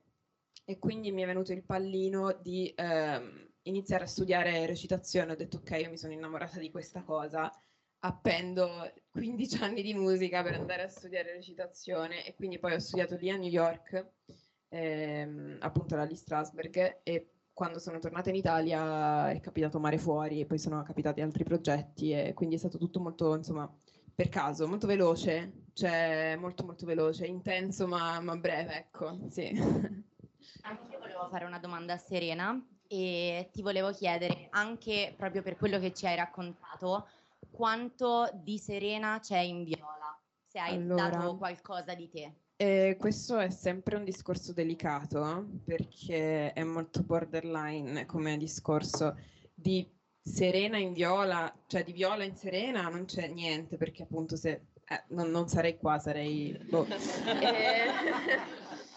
Però eh, appunto mh, a me piace provare ad essere sincera con voi, perché è una cosa che mi sta troppo a cuore. Chiaramente sono una persona come tantissimi di noi che mh, appunto nell'adolescenza e da piccola ho avuto molti problemi, non stavo bene. E, mh, quindi tu, diciamo, cerchi di esasperare in un certo senso con la recitazione magari andando a rispescare comunque, ehm, nonostante magari ti stai curando, come appunto stavo facendo io, che insomma sono appunto in psicoterapia da anni, non mi vergogno di dirlo, cerchi di andare a pescare mh, magari delle... Mh, è in modo diverso, cioè mh, il malessere tuo, il dolore tuo, magari quello che è passato tu, e trasformarlo completamente in un altro tipo di dolore, in un altro tipo di... perché io con Viola non ho proprio niente a che vedere, posso soltanto... trasformare quello che ho vissuto io in qualcosa di, ribaltarlo in qualcosa di diverso, ecco. E quindi, mh, ed è un po' così per tutti i personaggi, cioè comunque c'è sempre, mh, se tu non metti qualcosa di tuo e non lo plasmi a seconda del personaggio, non ha, cioè è questa la bellezza di questo lavoro, ecco, cioè è questo, quindi spero di averti risposto in modo abbastanza sensato, ecco. Meno sì, perché anch'io studio recitazione, okay. E quindi volevo proprio sapere... come ehm, hai dato l'approccio al personaggio, ah, okay. mettendo, eh, appunto riportando eh, magari cose che mh, erano del passato diverse, ma okay, trasformate. Okay. Allora, diciamo, eh, cercherò di essere abbastanza breve, eh, appunto avendo studiato eh, il metodo, eh, diciamo che noi facevamo tantissimi esercizi proprio sulle emozioni, quindi è come se eh, dopo veramente trentasei ore a settimana per tre anni di quella roba lì, Ehm, cioè a un certo punto sei tipo ok, è come se avessi tutte le emozioni scatolate in diversi punti e devi soltanto tirarle fuori. Ehm, per Viola in particolare l- la cosa più grande su cui io ho lavorato e su cui mi sono incentrata è stato proprio il dolore, cioè il male, proprio male, cioè proprio il devasto fisico e mentale che tiri fuori, esasperi e, e cambi, poi chiaramente per darlo al personaggio che è stato scritto. E, e in particolare su di lei ho lavorato in maniera molto fisica, in verità, perché con il regista, per come era scritta appunto già dalla prima stagione, poi insomma il personaggio poi è cambiato eh, nelle varie stagioni, eh, era una persona robotica, cioè proprio talmente fredda che non c'è, cioè proprio non c'è reazione, non è gelo, soltanto non vede niente, non sente, si muove appunto come una, un serpente, ecco, quindi ho fatto proprio un lavoro fisico sul distruggere tutto quello che c'era di Serena, in quel senso, ecco. È un po' difficile da spiegare, però spero che ti sia arrivato, ecco. Sì, grazie mille, grazie. Salve, allora eh, io sono arrivata un po', che era già iniziata la lezione, avevo sentito che questo è un progetto nel cassetto da, da dieci anni, è, è giusto? venti, venti, venti, venti, venti anni. Ecco, proprio in merito a questo, eh, quanto ha contribuito al successo della serie, quanto hanno contribuito i social? Perché se fosse uscito vent'anni fa questa no, serie... No, sono, sono totalmente d'accordo. Io lo dicevo prima, forse non c'eri, che mh, ha proprio cambiato la, il sistema di fruizione questa serie, ha segnato proprio un cambiamento epocale secondo me, perché già dalla prima serie in onda su Rai due, in cui si è ottenuto un risultato buono ma non ottimo, eh, già da allora però si vedeva come su Rai Play, che era una piattaforma abbastanza spenta, avesse invece eh, avuto un riscontro molto molto positivo. La subito e, e quindi è proprio i social, la, la, la piattaforma, cioè tutto quello che passa per lo smartphone fondamentalmente ha creato un tam tam e una comunicazione alternativa a quella canonica, a quella classica, che ha poi determinato il passaggio anche su Netflix, dove invece pubblicizzano, a differenza della Rai, il successo che hanno e lo, lo promuovono, perché in Rai invece non si, non si sapeva neanche, cioè lo sapevamo noi che su Rai Play sta facendo dei numeri I pazzeschi numeri e che anche una volta finito su Rai due continuava a salire senza, come, senza calare, cioè la curva anziché calare e fermarsi come succede di solito continuava a salire, quindi, quindi tutto questo è dovuto anche al fatto che abbiamo avuto la fortuna, ma anche la, coinc- cioè, la circostanza di avere tanti protagonisti giovani molto attivi sui social, che di loro anche hanno comunque fatto girare tanto uh, il brand, diciamo, e quindi sì, è stato un circolo virtuoso e sono sicura che non sarebbe stato lo stesso successo vent'anni fa. Posso dire una cosa su questo? Che è vero che non avrebbe avuto, diciamo, la stessa spinta, la stessa propulsione che ha dato i social, però anche prima dei social, dell'avvento dei social, si condividevano eh, le passioni per le serie, no? Negli anni, nei fine anni novanta c'erano eh, che ne so, ragazzi da terza C o famiglia o, Bradford, la famiglia Bradford, Happy Days eh, per eh, i più anziani, eh, però diciamo così, era diverso il passaparola, no? Adesso tu condividi al volo, ma tra di noi ragazzi dell'epoca c'era il passaparola, c'era hai visto la serie, hai visto la serie, a scuola si parlava di questo. Erano perché pochi, però. Ci si parlava, il fandom diciamo. È sempre esistito, cioè, eh, quindi si, si muoveva in altre forme, con, in altre meno, forme. Diciamo, cioè, con meno ramificazioni, con meno ma potenza, con meno propulsione, forse. Però c'era ugualmente. C'era quindi secondo me c'era avrebbe avuto, la, diciamo, magari un successo minore, avrebbe avuto magari ancora più lento, perché il passaparola chiaramente viaggia più lento del telefono, della condivisione immediata sui social, eh, però secondo me avrebbe avuto comunque una spinta del passaparola che poi ancora...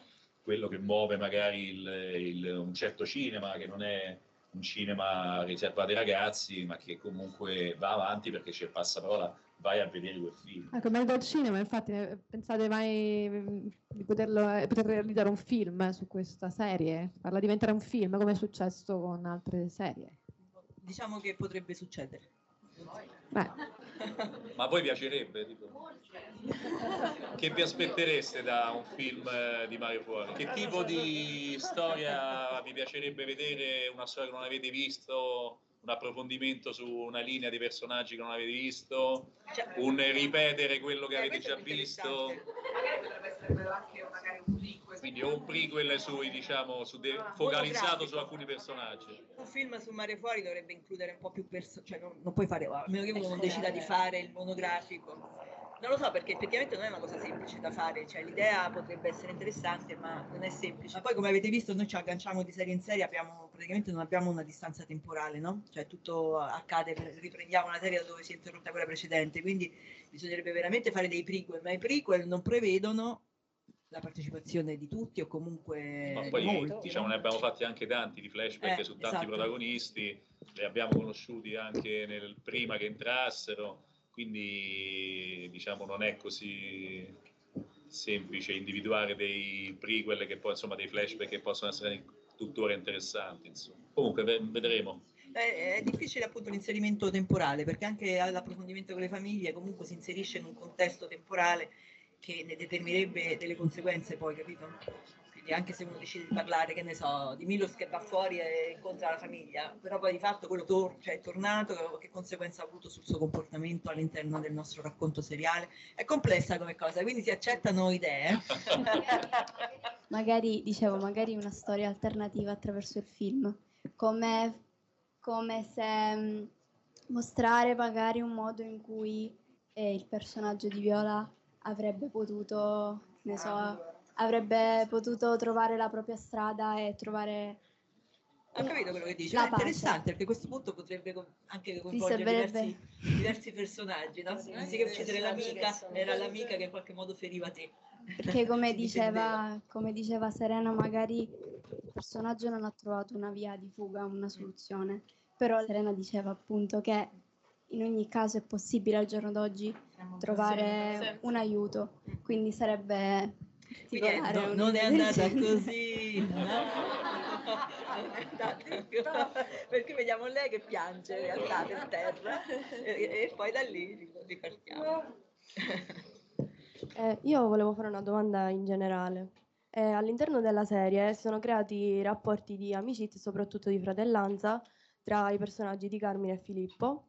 E anche e soprattutto il personaggio di Carmine ha avuto un appoggio eh, non solo da Filippo ma anche dal comandante, e quasi come si è creato un rapporto padre-figlio. Come mai il personaggio di Viola dall'inizio è sempre stata eh, vista come una ragazza che si teneva tutto dentro, che non ha avuto questo appoggio che magari hanno avuto altri personaggi, e si è vista la sua sensibilità solamente alla fine?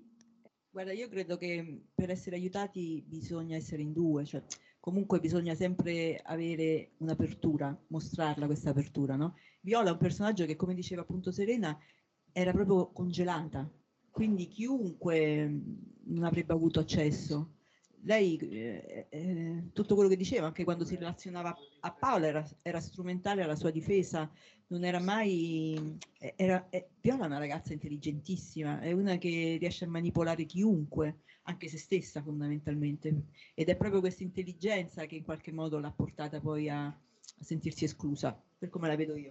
Sì, sì, sono d'accordo, nel senso che per ricevere aiuto devi anche chiederlo, devi essere disposto anche... a chiederla, no? E Viola non voleva aiuto da nessuno, sostanzialmente eh, era quello che era, infatti cioè, fino alla fine ha perseguito comunque il male, no? Addirittura è andata a provocare eh, la, mh, prendendo il bambino, cioè la bambina, quindi è, è veramente, non avrebbe mai chiesto aiuto. Il problema è che ci dice sempre il, il direttore della... Di, del, del, del P M di Nisida, che molto spesso c'è un problema di responsabilità, nessuno si prende la responsabilità di dire che quella persona ha un disagio, minorenne, un disagio mentale, e quindi è molto più comodo tenerlo dentro a, a un I P M nell'attesa di, e, e il più grande fallimento che, il, che lui sente è quando una persona è entrata nell'I P M con una certa patologia ed esce esattamente come è entrata, cioè, quindi questo lui lo ha sempre vissuto un fallimento.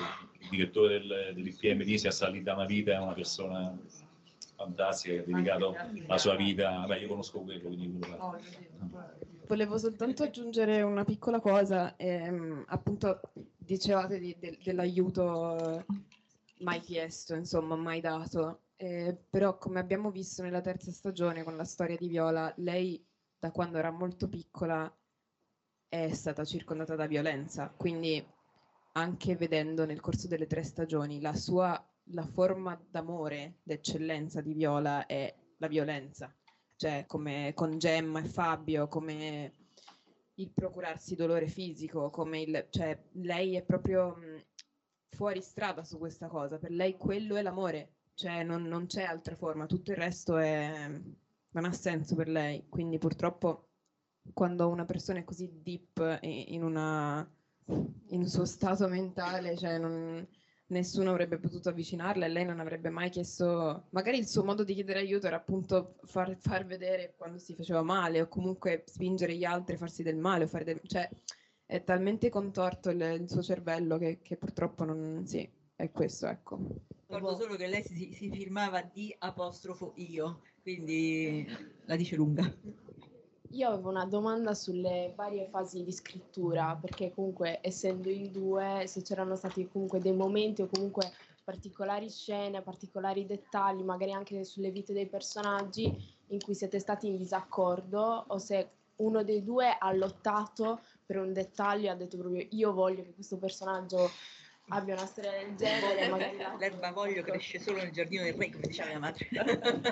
Ovviamente come tutti i rapporti deve essere conflittuale, perché altrimenti sarebbe, non sarebbe neanche utile, no? Per fortuna spesso siamo in disaccordo, cioè, no, perché poi... esce sempre fuori qualcosa di buono. Eh, sì sì certo, perché poi noi abbiamo ovviamente mh, anche ormai una confidenza tale che non ci offendiamo proprio, no? Cioè non è che mh, è scavallata proprio la parte mh, oddio devo dimostrare di essere più forte io, cioè andiamo, andiamo dritti a, a quello che, che è funzionale per il racconto, no? Quindi eh, io posso sostenere una cosa in maniera convincente, ma se lui ne dice una più convincente della mia la seguo immediatamente, dico no questa è figa, cioè mi piace di più, per cui è la stessa cosa fa lui.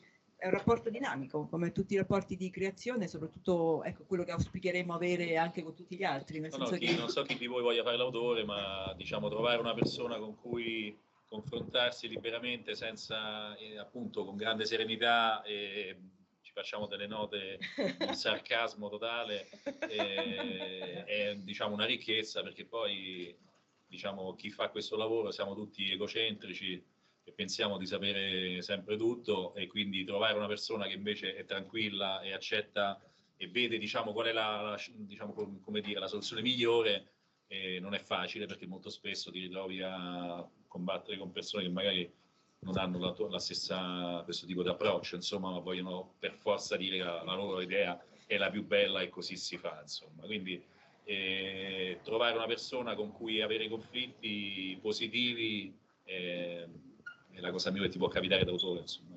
Solo una, vorrei solo aggiungere questo, che io credo che nella creatività l'ego sia un problema in realtà. Tutti pensano che bisogna essere egoici per essere creativi, io penso di no. Io penso che bisogna mh, sapere ascoltare e mettere il progetto che trascende da te al centro, del, al centro del, delle intenzioni, no? E quindi è il progetto che guida, non sono io, non è lui, non è l'attore, non è il regista, è il progetto che guida. Se tutti quanti capiamo che è il progetto che guida, le scelte saranno le migliori e saranno naturali. e possono essere la mia, la sua, eh, saranno quelle giuste. Allora, facciamoci, diamone proprio una, eh, in cui praticamente, per chi ha visto la serie, eh, Edoardo ferito, eh, Carmela vede arrivare Teresa, eh, che donerà il sangue, eh, chiaramente la caccia, odio totale, eh, la scena era odio totale. E a un certo punto Cristiana si impunta che doveva, doveva esserci una sorta, non dico di riconciliazione, ma di comunanza, di condivisione del dolore della possibile perdita di Edoardo tra ah, Carmela sì. Sì, sì, e Teresa. E chiaramente eh, questo ha suscitato un, eh, oh, diciamo, no, io non ero per niente d'accordo, eh, perché, perché per come avevamo descritto Carmela, e il suo rapporto esclusivo con, eh, con questo ragazzo che comunque l'aveva scelta e lei l'aveva scelto, la piccola va salvato da questo padre orco, eh, quindi l'avrei voluta che lo difendesse con tutti, a tutti i costi, cioè come una proprietà veramente, no? Invece poi eh, aveva ragione lei, perché ha funzionato secondo noi e secondo anche quello che abbiamo visto poi appunto sui famosi social, e che quella scena è piaciuta molto perché entrambe in quel momento hanno abbassato le difese eh, rispetto a un dolore così grande, e hanno condiviso per un attimo, no, quella, quella, quella sofferenza. E quindi questo, ecco, è un esempio che, di, di, proprio di una scena precisa in cui lei ha convinto me, poi adesso mi viene in mente in cui io ho convinto la Cersana. Comunque, diciamo questa era... femminile e maschile, poi alla fine hanno anche delle visioni diverse, quindi ci compensiamo, certo, in questo senso.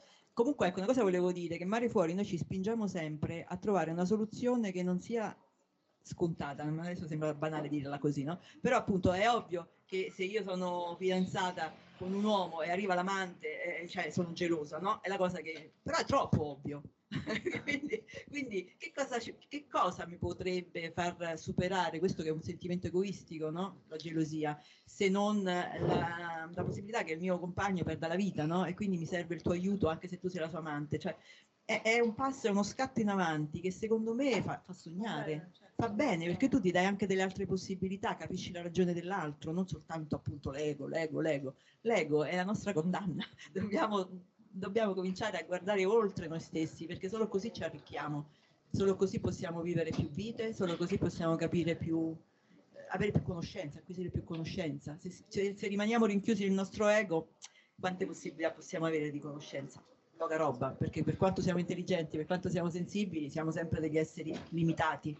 E quindi per, per vivere le vite che non sono le nostre, come quello che fanno gli autori, poi fondamentalmente si aprono agli altri, cioè si aprono agli altri. E quindi ecco, io penso che la creatività debba essere per forza di cose un'apertura verso, verso l'esterno, verso il fuori, e poi saperlo tradurre con, le proprie, con i propri mezzi, che possono essere la musica, la scrittura, la recitazione, tutto quanto.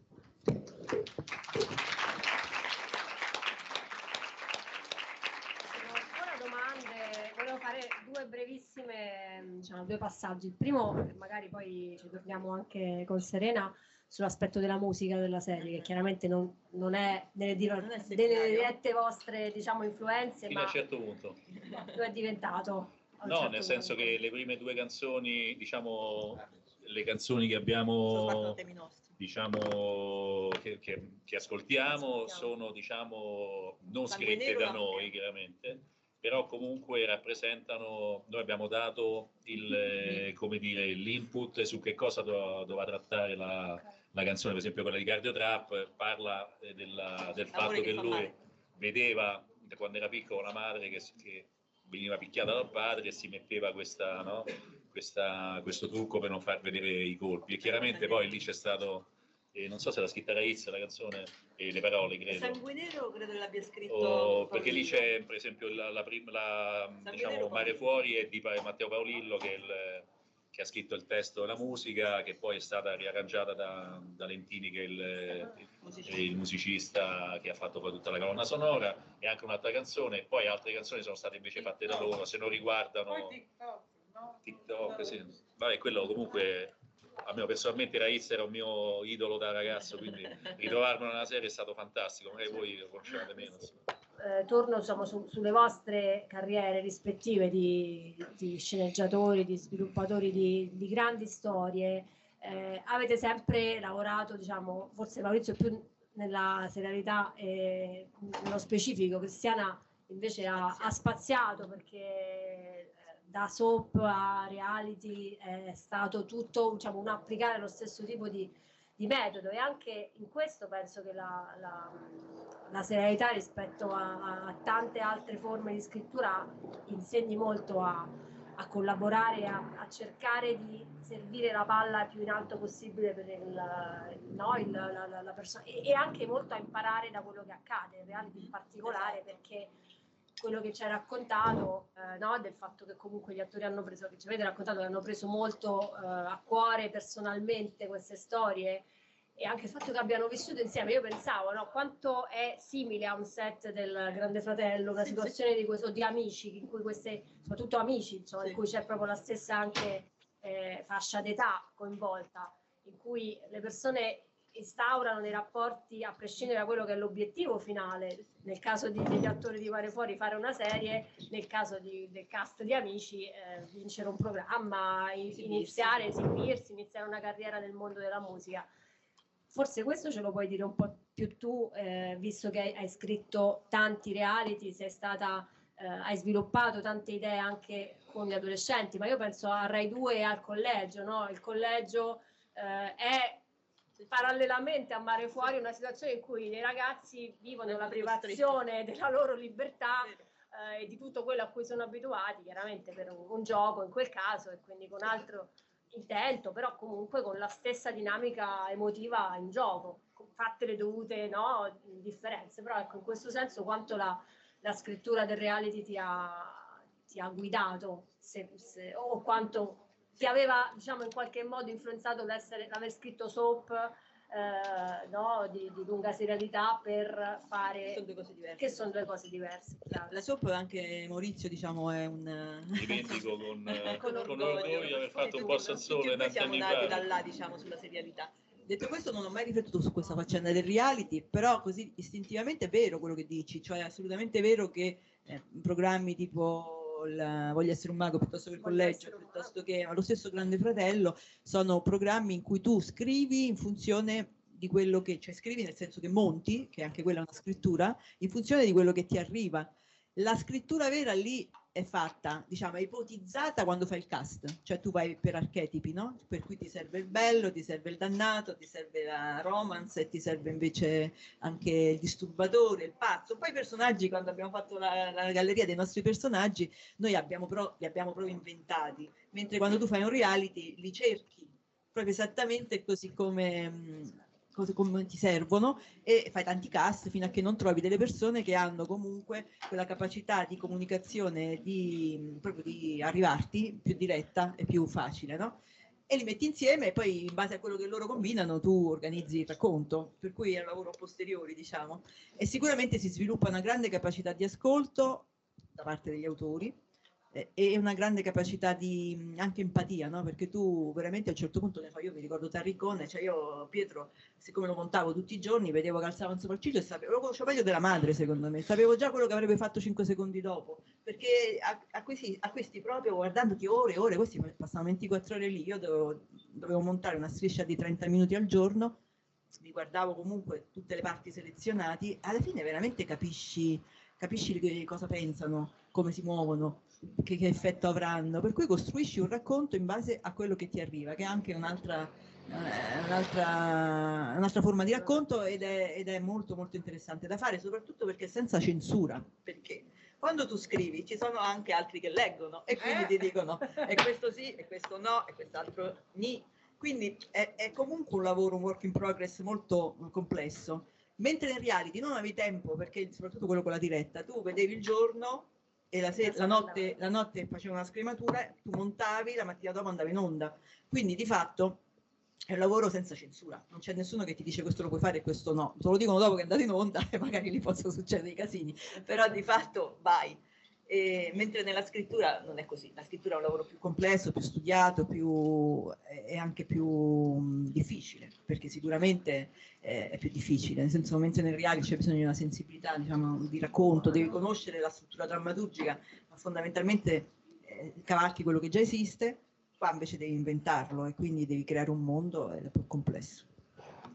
se forse vuole aggiungere una no, cosa. Sì, no, va, a proposito della, della S O P, che come eh. diceva anche la domanda che aveva fatto lui prima, è, è stato quel modello che abbiamo poi importato da, eh, diciamo, la, era un modello anglosassone, nel senso che il... che questa serie era una serie importata dall'Australia, dove c'era un capo australiano che ha portato il suo know-how, e lì eh, secondo me è stato la, è veramente un modello produttivo che ha dirompente. dirompente, che ha formato tantissimi autori come noi, e ce ne sono tanti che, hanno, che vengono da lì, e soprattutto perché, contrariamente a quello che poi viene descritto in Boris, dove ci sono questi scrittori di soap a largo sulla barca, in realtà stavamo chiusi dentro una stanza fino alle due di notte, con lui che, che ci chiedeva di tirare fuori il, diciamo, il massimo che potevamo tirare fuori. E devo dire che questa impostazione così forte, così eticamente poi valida, ce la siamo portata presso tutti. Quindi non, si, non ci fermiamo mai alla prima, alla prima soluzione, eh, vai sempre a cercare Una, una soluzione nuova, una soluzione che può spiazzare, perché lui non si accontentava mai, e, non, e poi era complicato perché chiaramente parliamo di un genere che comunque ha delle regole molto precise, e, anche tecnicamente, cioè devi far eh, succedere delle cose dentro una stanza, e non, non hai in un episodio di, di venticinque minuti, c'hai magari tre scene in esterna, quindi devi scavare veramente dentro il personaggio per farlo parlare.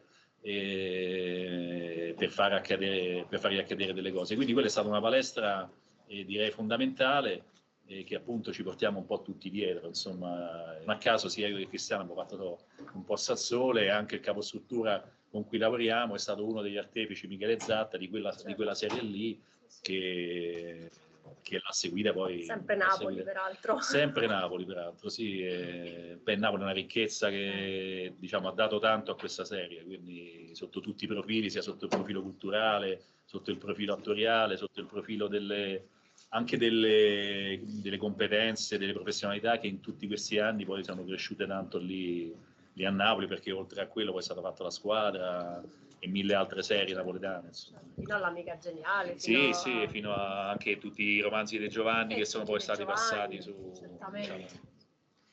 E siamo arrivati alla fine, io ringrazio veramente tantissimo Maurizio, Serena e Cristiana, viva Mare Fuori, eh, viva, viva la Rai!